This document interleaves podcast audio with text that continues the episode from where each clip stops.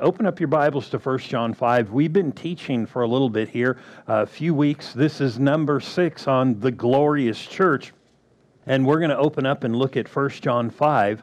And uh, we may be changing subjects. I know the Lord's been dealing with me about something that I believe will just be downright profound.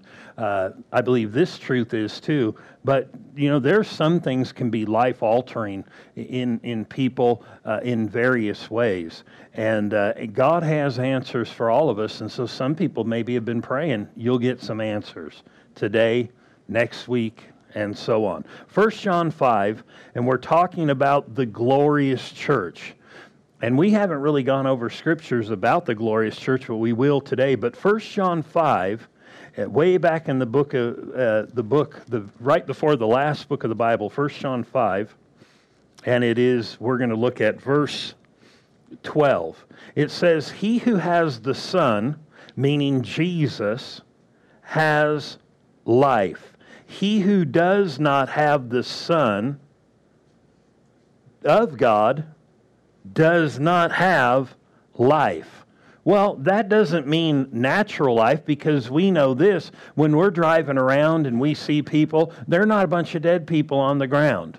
So it can't be physical life he's talking about. So this church that we're talking about, the glorious church, is made up of people who have life. What kind of life? Eternal life. Not a ticket to go to heaven, but we will go there. But it is actually having God's life in you now.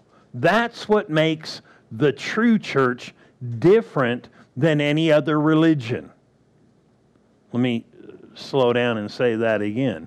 That's what makes any other religion different than the church that belongs to Jesus. Even if you study world religions, they're all seeking peace. They're all seeking love. They're all seeking different things. Jesus came and didn't say, uh, let's seek to find out where it is. He said, I am the bread of life. I am life. I am God come in the flesh. Uh, and he basically said, if you receive me, you will receive eternal life. That's huge. People need eternal life. People, that doesn't mean if you don't have eternal life, you won't live forever. It just means you won't live with God forever. That's huge. But it doesn't just change existence after you die. We were praying Friday here because we do uh, morning prayer every Friday, and we prayed a certain scripture. And it talked about not only having stuff in this age, but in the age to come. So often people think what we're talking about is for later on. When you get to heaven, it's going to be perfect. It will be. But there are things that are promised now and then. So there's reality, heavenly, heavenly realities that can be known right here in the earth today. I mean, really known. Even if you're around people who don't know them, you can know them and experience them yourself. And you can get other people to experience them too, so that they're not just putting their faith in the Word alone, but they're putting in their faith in the Word based on a reality, based on God dealing with them and God working in them.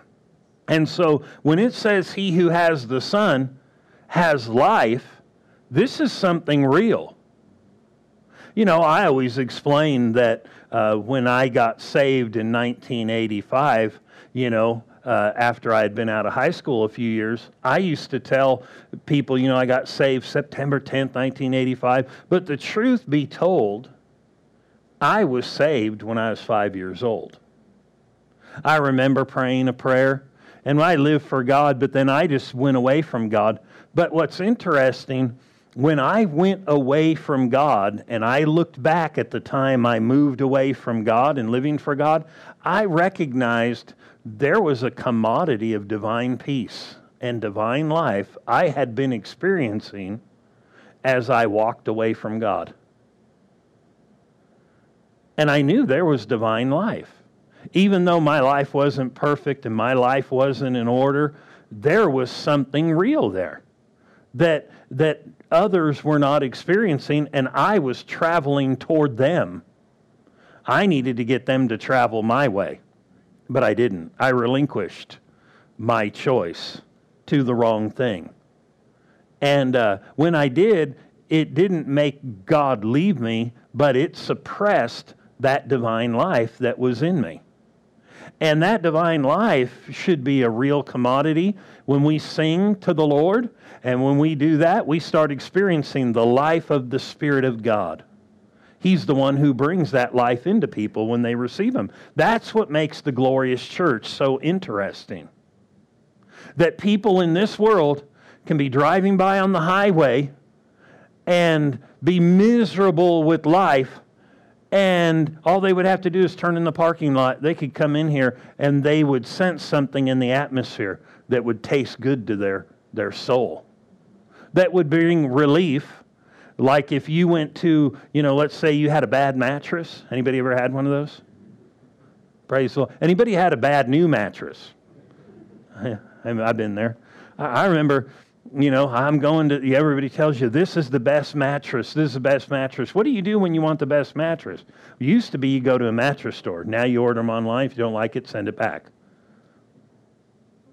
But you go to a mattress store and you start experiencing the mattress for yourself before you buy it. And when you lay on it, you go, Ooh, this is nice. People need that experience with the Lord. We're commanded to go tell them, Come and taste and see not just come and uh, see this written thing and, and act, but we do need to see the written part. But the written part is only coinciding with the reality of who God is. And so think about it. People could be going by in discomfort spiritually, and right here in this parking lot, there is a place where part of the glorious church or the glorious church dwells. But how many of you know that many times things are purchased in life based on the recommendation of another? I, I when I was looking for a mattress years ago, uh, people, I said, what, what kind do you got? What kind do you got? Everybody told me, sleep number. You got to have a sleep number. You got to have a sleep number. I'm like, all right. So I went and bought a sleep number. I don't have the sleep number anymore. Hallelujah. But that's what they knew, that's what they experienced. I talked to a friend of mine who, who did the same thing. He, he, he people, you got to get a sleep number. You got to get a sleep number. He got a sleep number. Another friend called me saying, What do you have? I said, Well, I used to have a sleep number. He said, That's interesting because so and so, our other friend, used to have a sleep number too. And he said, For the money I spent, it wasn't that comfortable. You know what got me? I went to a third world country slept in a hotel. I said, This is unfair. I'm here and I'm on a bed that is better than the bed I've got at home. There's something wrong. There's something wrong here. Serious. I'm going to go to a third world country and sleep on a bed that's better than the one I've got at my house? That makes you have a pursuit. You know, I'm on in the pursuit. You know what I did? Off come the sheets. Read the tag. I want to find out what this is.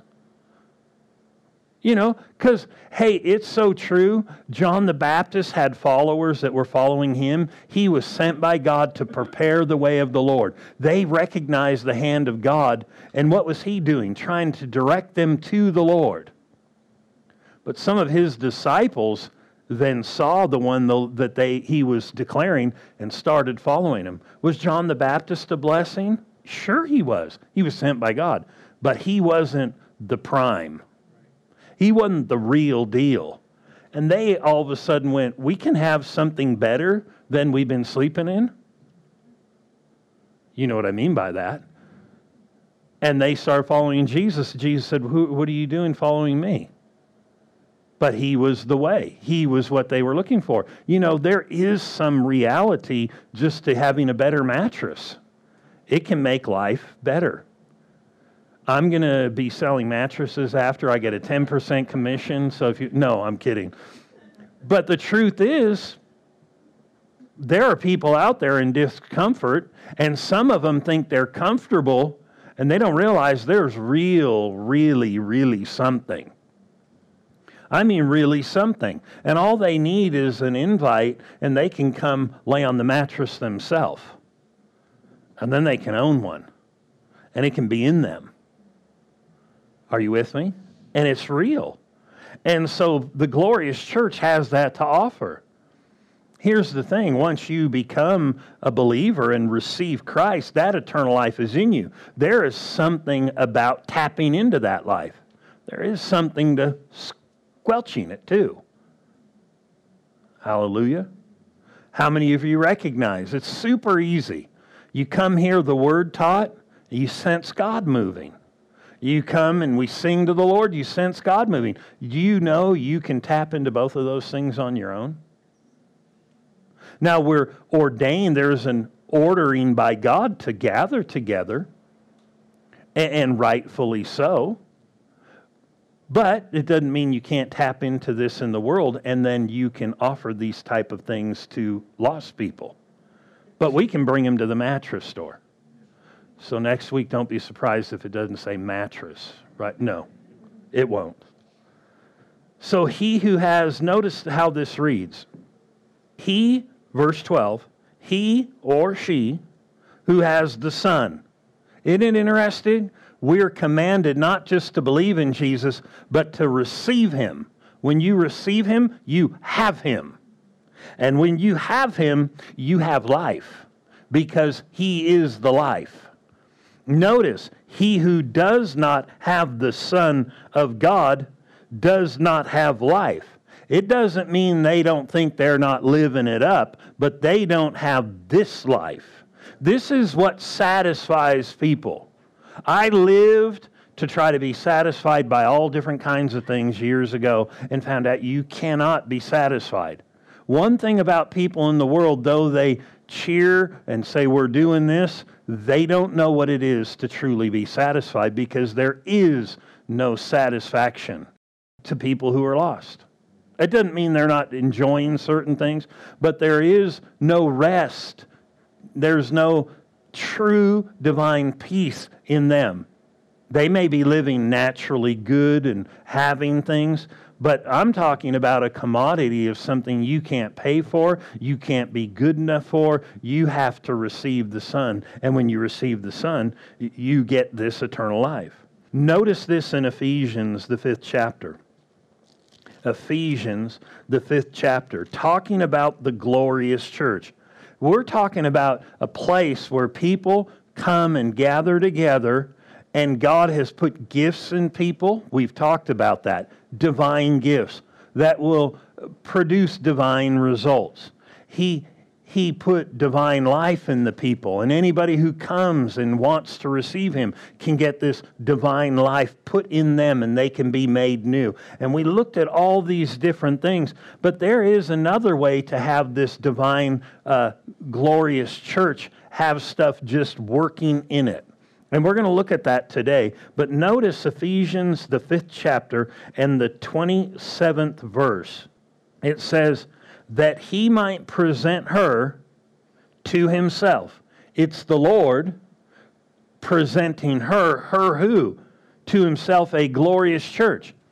So while we're here on the earth, one thing when we go to meet the Lord, he's to we're to be presented to him when he appears and we come to him or go to him. We are going to be a glorious church. We are presently a glorious church, not having spot or wrinkle or any such thing. Somebody said, but um, I'm part of this glorious church. Um, I've got a couple spots, I think.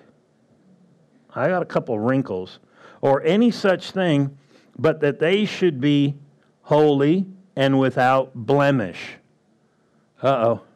Somebody's like, great, I'm in trouble. I got a couple spots, got a couple blemishes. Where's the spiritual ironing board? But notice what he said you know, what do I do to make myself unspotted? Notice what he said and notice what he didn't say. He didn't say, You present yourself. Notice, now we are to present ourselves to the Lord a certain way, but here it says that he might present her to himself a glorious church, not having spot or wrinkle or any such thing, but that they should be holy and without blemish. These are the people that are of the kingdom of God. How do people get spotless? By the blood of Jesus. By receiving Jesus, they're washed inside. That doesn't mean we're perfect in action. But when, when Jesus made his sacrifice, it covered our sins it washed them away. Inwardly, if you read back in the just the chapter before, it says this, verse 24. Now notice this. Now he's going to present us to himself a glorious church without spot or wrinkle. Somebody said, Well, I'll tell you what, I know a Christian and they're pretty spotty. They're pretty wrinkly. No, notice this and that you put on the new man, which was already created according to God in true righteousness and true holiness. This is just describing that every single person who has given their life to the Lord Jesus, inwardly, they've been made new. They've been created right with God. They've been created holy. We need to put that on on the outside. We need to let that be the actions of our life. See, God does look at the outside, but He also does look at the inside. One of the failures of man is to only look at the outside. People have done that and said, well, when you die, you die like a dog, and then life is over.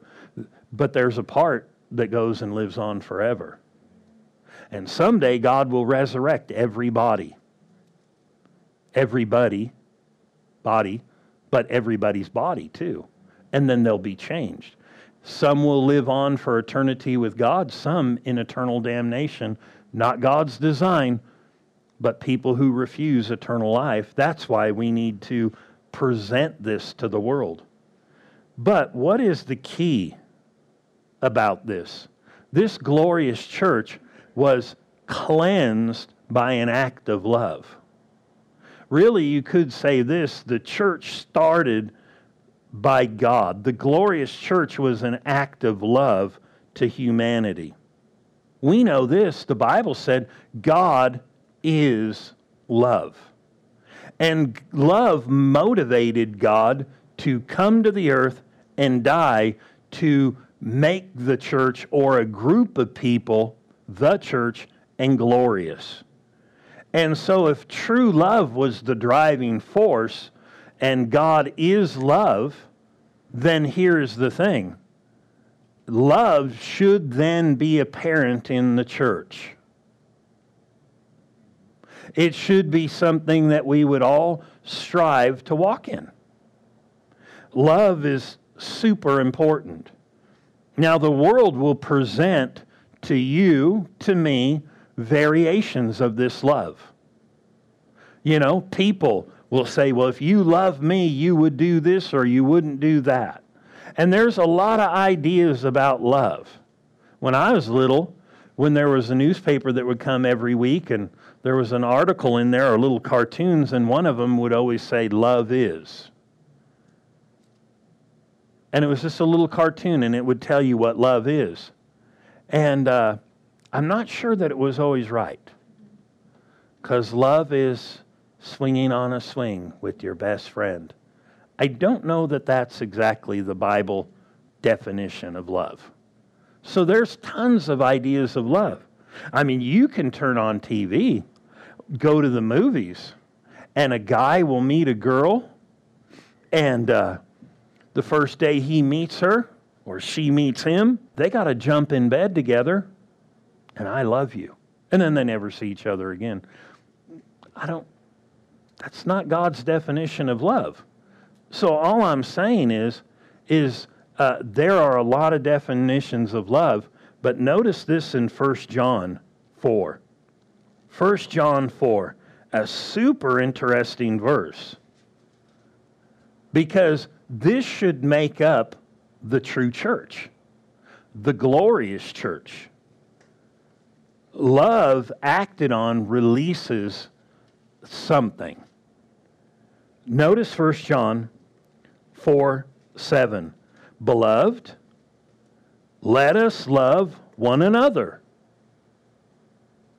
You know, I think it's so fascinating that when we use the word love, there are actually in the Greek uh, language, there are different words that we translate love. So I could say, I love you. And somebody else could, could come and say, I love you. And do you know that it can mean something different? Everybody out there? So when we're talking about this love, we're not talking about a worldly love. You know, we, we have the city here in the United States called Philadelphia. You know, it's the city of brotherly love. Do you know that is a Greek word? Phileo means brotherly love, but it can be just translated to love. But there is a love that never existed on the earth or was known on the earth. Jesus made up a word. Anybody have friends who make up words and you go, What did you just say? Uh, yeah, I see that hand. Um, you know, they make up words, and if you hear it in a sentence, you know what it means. Jesus did that one day. He, he talked about love, and he used this word agape. He made up a new word. It was, he made up a new word for love. It was a different style of love. It was a different kind of love that humanity was not used to. In other words, most people in humanity know this kind of love. I love you, you're great. You treated me wrong, I'm going to treat you wrong. And, uh, but I love you, but I'm going to treat you this way because you keep treating me like this. That's not this kind of love. Notice what he said here in the seventh verse Beloved, let us love one another. For love, or agape, not phileo, not the different, different definitions of love, but this agape love that Jesus talked about is from or of God.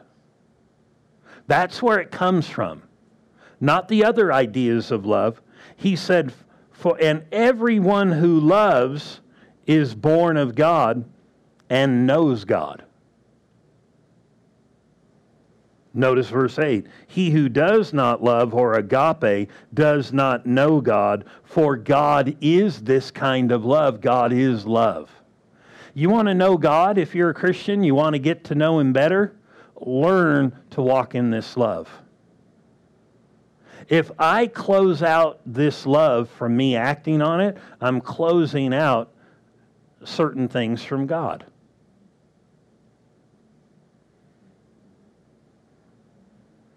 Hallelujah. And if we want people to know that we belong to God, I, I bet you everybody here has probably been through this, hopefully uh, you're on the side I'm about to explain.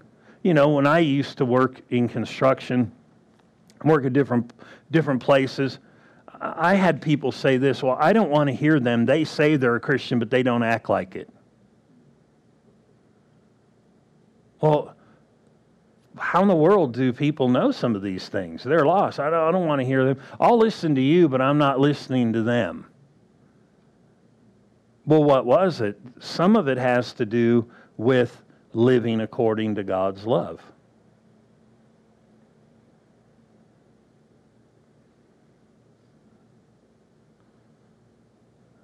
Okay, let me try that again. It has to do with living according to God's love. Now, we need to know what God's love is like. You with me? It's patient, it's kind, but it can be straightforward too. It, there is something to God's love, and it should uh, be known through us. Notice what Jesus said in, in John 13. he talked about a, a, new way of life, a new way of living, and this was these scriptures we're about to read are the kickoff of the church when he died and rose again. And right as he was going to die, he said, "There's a new commandment I'm going to give to you." And he said this in John 13, 34, "A new commandment I give to you." And who was he giving it to? To every Christian, everybody who had come to know him. That you love one another as I have loved you. Yikes. Like you loved me?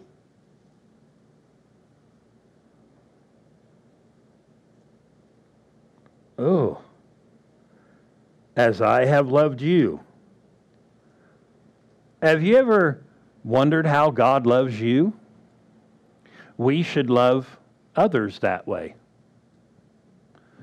Jesus didn't compromise because people wanted him to compromise, but he set a standard of life. He was patient with people, he was merciful to people, and people realized he just wanted the best for them. Sometimes it meant saying something maybe stern, straightforward to the truth. But he did it out of a motive of love. Jesus said, If you've seen me, you've seen the Father. I wonder if that's something that we should ask ourselves. If people see me, do they see glimpses of the Lord and glimpses of the Father? John 13, 34, a new commandment I give you that you love one another as I have loved you, that you also love one another. By this, all will know that you are my disciples, my followers, if you have love for one another. Whoa. Love is a pretty big thing. Love is a new commandment for the glorious church. I will say this everybody who is saved, has given their life to the Lord, actually has love way deep down inside of them. Part of getting eternal life is getting love. But sometimes people don't exercise their will to walk in love because their minds have been so cluttered by other things. But how many of you, when you had that experience called the new birth, you just started wanting to be different? I remember that. I used to think, I want to forgive people. I didn't want to before. I, want to I want to be different. I want to live different. And one of the greatest areas, and one of the people I loved the most in the Bible when I first started reading, was this guy, Stephen, or Stephen, but he, how he was an early convert in the church. He had given his life to the Lord, and he was really zealous, and he would share his faith with people. And, and right off, he was sharing his faith, and as he was preaching, the power of God was moving and, and dealing with people. And I used to think, I like this guy. You know, you ever read a book you never read before and thought, this is cool as you're reading along? You don't know what's coming next. I didn't know what was coming next, but this guy, the first time reading it, I was like, I like this guy. This guy's awesome. He's just so fiery. He's willing to share his faith with anybody. And, uh, you know, all of a sudden, you read through the story, and people uh, didn't want to hear it, and they crowded around and said, Let's kill this dude. And then they dragged him out of the city and they gathered up rocks. And I'm thinking, wait a minute, this is the guy I like. He's not long for this book, you know. And I'm thinking, this dude is cool. He's just willing to share people with people, and you could tell they weren't maybe altogether pleased. And they drag him out of the city to stone him to death, and then they stoned him to death. And I'm thinking, and I thought this especially when I first got saved, the first person I want to meet when I get to heaven is Stephen. But you know what's wild? Is when he was getting stoned to death, this blew me away.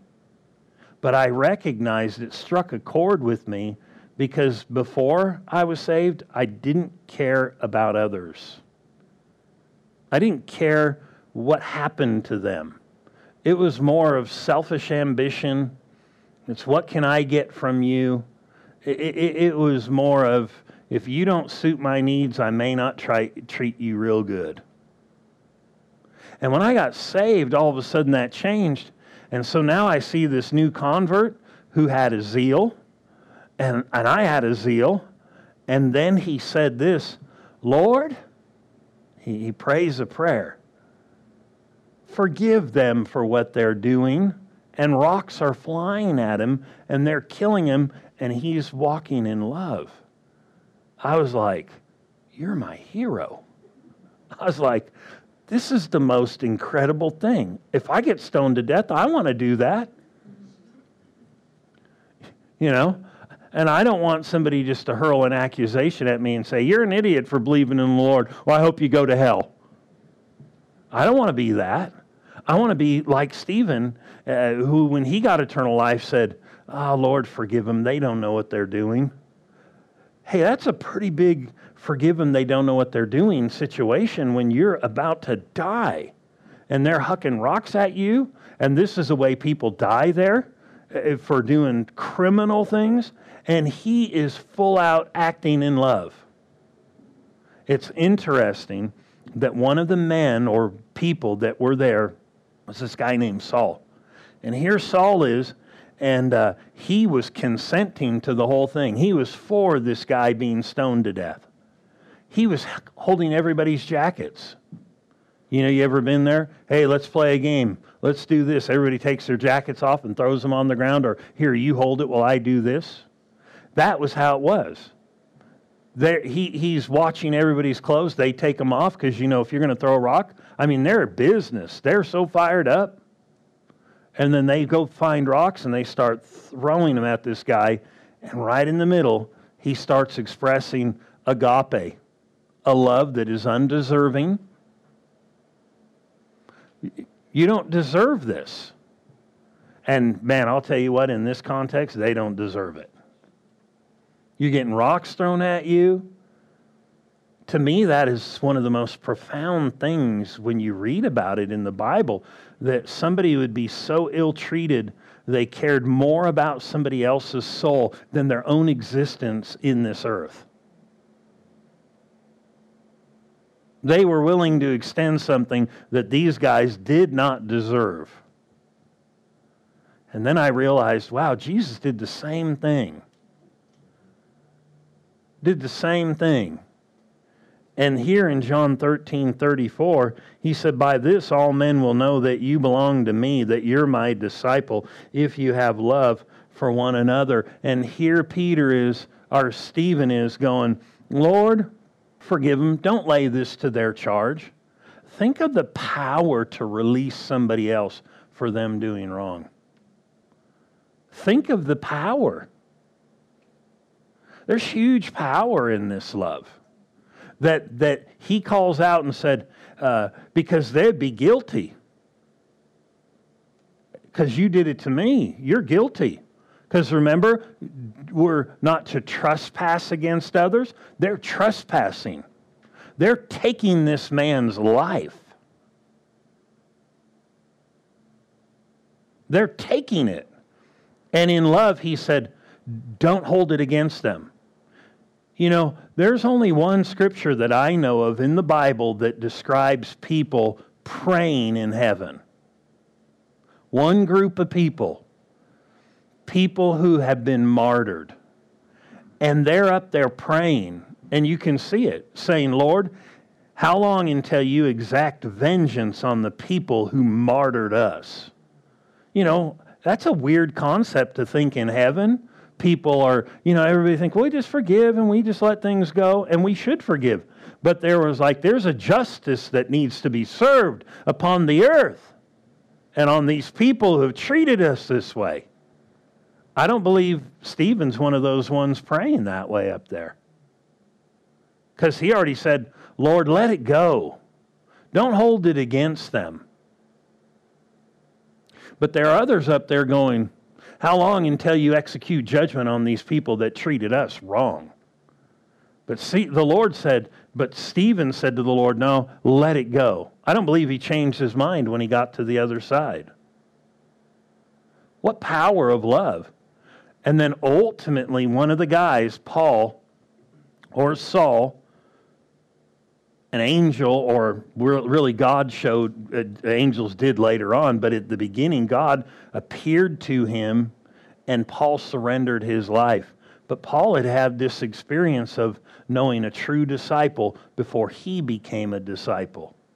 I wonder if that was ingrained in him when he did finally have an encounter. I, want to be like that guy, Stephen. You know, Paul often talked about being willing to give up his life to the Lord.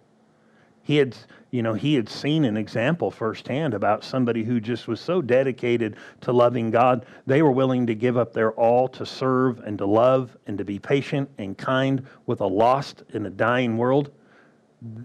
He, he consented to his death. He held the clothes and the cloaks of the people that were stoning the Stephen guy to death, and he, he heard with his own ears Forgive them, Lord. They don't know what they're doing. He was there because right at the beginning, Stephen's face started to show like an angel. Then the day comes where he's converted. And often he was like, I don't care if I die for the Lord. Obviously, it was divine life and coming to know God that drove him that way. But there's no doubt he had an example one day that I'm sure stuck with him the rest of his life. He sat there and watched a man be stoned to death, brutally murdered, who's totally innocent, and this man uh, of this way or sect called Christianity ones who have claimed that they truly know God by receiving Jesus is doing something that I've never seen done before. It had to be puzzling. I've run into people who have ridiculed me. There's probably people around you that have not treated you properly in the earth.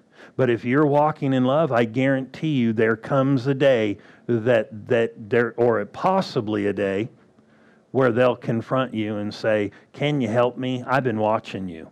I've had that happen again and again. And, and I've had some say, I know I treated you wrong. Uh, I just, and I, but I do recognize and I have recognized you really do have something that I don't have. I've heard that again and again. And I've heard other people tell me the same thing that were Christians that had people come to them later and say, I've been watching you. I think we're noticeable in the world. I wonder if sometimes people are just waiting for us to say something. I think we are. I believe the glorious church is, is, is noticeable. And I believe the, the Lord works on other people. I remember working at this one place, and this one guy, he, one day he, he just started waiting after work and he just talked to me for a couple minutes. And he just tried to talk to me. And I remember finally, you know, he did this for a few few times, and uh, he, he said, "Do you want to talk to me?" And I'm like, "No." You know, because I'm spiritual. I'm like, "No." And I was thinking it was one of those days where, like, you're in a hurry, you're off work, and you got something to do, and I'm thinking, "What are you? Where are you going with this?" And he said, You know all this stuff. I'm thinking, you know, being patient and kind. I'm thinking, What stuff? Are you talking about? I believe these things are true with all of us. And, and but I don't think some people are as bold as this. He was desperate. He just said, "You know about this Lord thing and about getting the Lord." And he had already told me, "Can you come over to my house?" And I knew his house was on the way to my house. And I had already told him no. Well, now I'm like, well, yeah, of course, because he's like, you know, getting the Lord. Well, now I, am making time. Now I'm becoming spiritual. And um, I'm thinking, But he had been watching. I guarantee you there are people watching you. And not only are there people watching you, there are people that are watching you, and God has been dealing with them. And how many people uh, are as bold as him? I don't know that all of them are. I don't, I don't believe they all are because there were others I would invite, and they're like, man, I'm so glad you did that. By this, all people will know that you are my disciples. What an example! What an example. The Bible tells us to be kindly affectionate one to another with brotherly love, in honor giving preference. Preference, preference or preferring is a real attribute of love. If I love God, I prefer him, I prefer his ways. You know, Romans that's Romans 12:10, in honor giving preference. If I'm going to love my neighbor as myself, I'm going to give preference. Well, I don't want to say something, I'm going to give preference. In other words, it's the opposite of selfish or self. You know, I remember driving into a gas station with this one guy, and he he he knew the Lord tiny. You know, he'd just come in. He was real carnal, but he was. He said, you know, it's so wild. You know how you look at the world now. Look how the world is so selfish. I'm all like, well, what do you mean? He said, look at these signs at the gas station: self, self, self, self. I said, thank you for your humor. Self-serve. It's all about self. But in all reality, there is uh, something about it. In other words, when I go in, they want to cut me off. Well, should I prefer them? Heck no. No, love prefers. Now you understand there are times where you're going to have to say, no, I've got to do this. But there is an element of preference. Think of if, if everybody got saved or a lot of people got saved, how people would work to prefer what would so if anywhere that should happen it should be here what am i getting at well there's a cake donut in there and if somebody gets to it before i get there no i wanted it no i'm kidding that's not it. But there is the element of preferring. And it's real. Are you with me? Remember the disciples? They didn't prefer one another. And they said one, one of them had their mom, a couple of them had got their mom involved and said, you know, talk to him, you know, and they she goes and talks to the Lord and said, hey, when you get into your kingdom and uh, you get up there, why don't you put one son on the right hand and one on the left hand? And uh, Jesus said, all right, since it's a secret meeting, we'll do it. No, he said, no, you don't understand. And then he got all his disciples together and he taught them a lesson on love. He said, if you really want to be great in the kingdom, you're going to have to prefer other people. It's not going to be about you. See this little kid, you're going to have to be innocent like this kid. You're not going to need to you're not going to need to seek your own and try to promote yourself.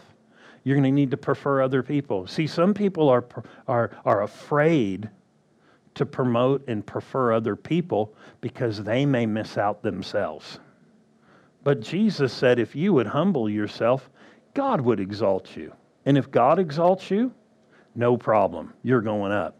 But he said, if you exalt yourself, you'll be brought down. Why? Because it's not God design. It's not God kingdom principle. It's not God's love. And so if he said we're to love one another, he taught the disciples, hey, you know, because they had a secret meaning. Hey, move me to this position.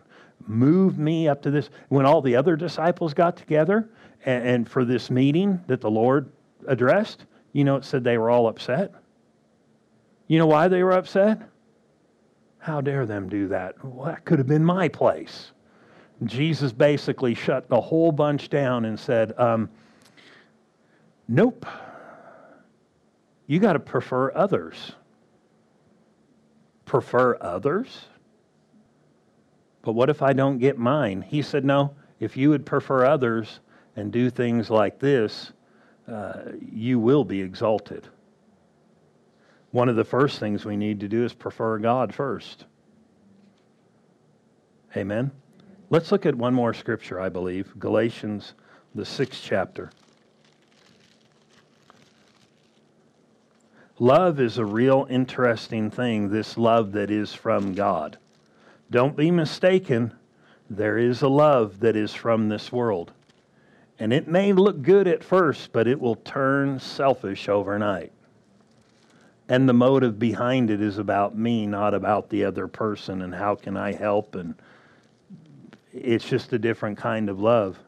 Think about how profound this love is that God loved the world, that He gave His only Son and knowing that there would be a lot of people that would despise his son, mock his son, turn against his son, mock him, talk about him in ill ways, believe false things, and not accept him, and God still loved the world to die for all, even though he knew not all would return uh, the thing to him. They would choose not to. And he still loved him anyway and didn't say, Well, I'll tell you what, I'm only doing it for half the world. He said, I'm doing it for everybody, knowing that not all people would even want him after tasting. Somebody said, Well, if you could really taste, you would. I've told this story, but it's maybe been years. I knew a, a growing up this guy who um, had a was in a car accident, and uh, he actually was in a coma and they thought he was going to die and he was a twin he was a twin an identical twin and uh, i knew his identical twin meaning a friend of mine's parent and he lived right on our street. And i remember this as a kid and then hearing about it later as i grew up. This guy had gotten a car accident was in a coma. Jesus himself appeared to him in the coma appeared to him and said, I, am Jesus. You need to surrender your life to me. There is a trap set for your life, and you will die before you're 30 years old. I think it was 30 or 32. I think it was 30. He said, Before you're 30, there, you, you have to surrender your life to me because the enemy has a trap, and in the path you're going, you will not live past that. He came out of the coma, snapped to, and here he is. He saw his wife, his brother and sister in law, which I know both of them. And he said, I had an experience. I saw Jesus myself. They said, What happened? He explained the story. He, and they asked, Well, what are you going to do? He said, I'm going to do nothing. This guy's name is Roy. He's, you know, what, what do you mean nothing? Well, you know, that would be my question. What do you mean you're not going to do nothing? I'm not doing nothing. He went back to living his life the way he was, you know, and for several years just going on and going on. One day he was at a bar. Some things happened. Uh, long story short, he basically gets murdered right before that age.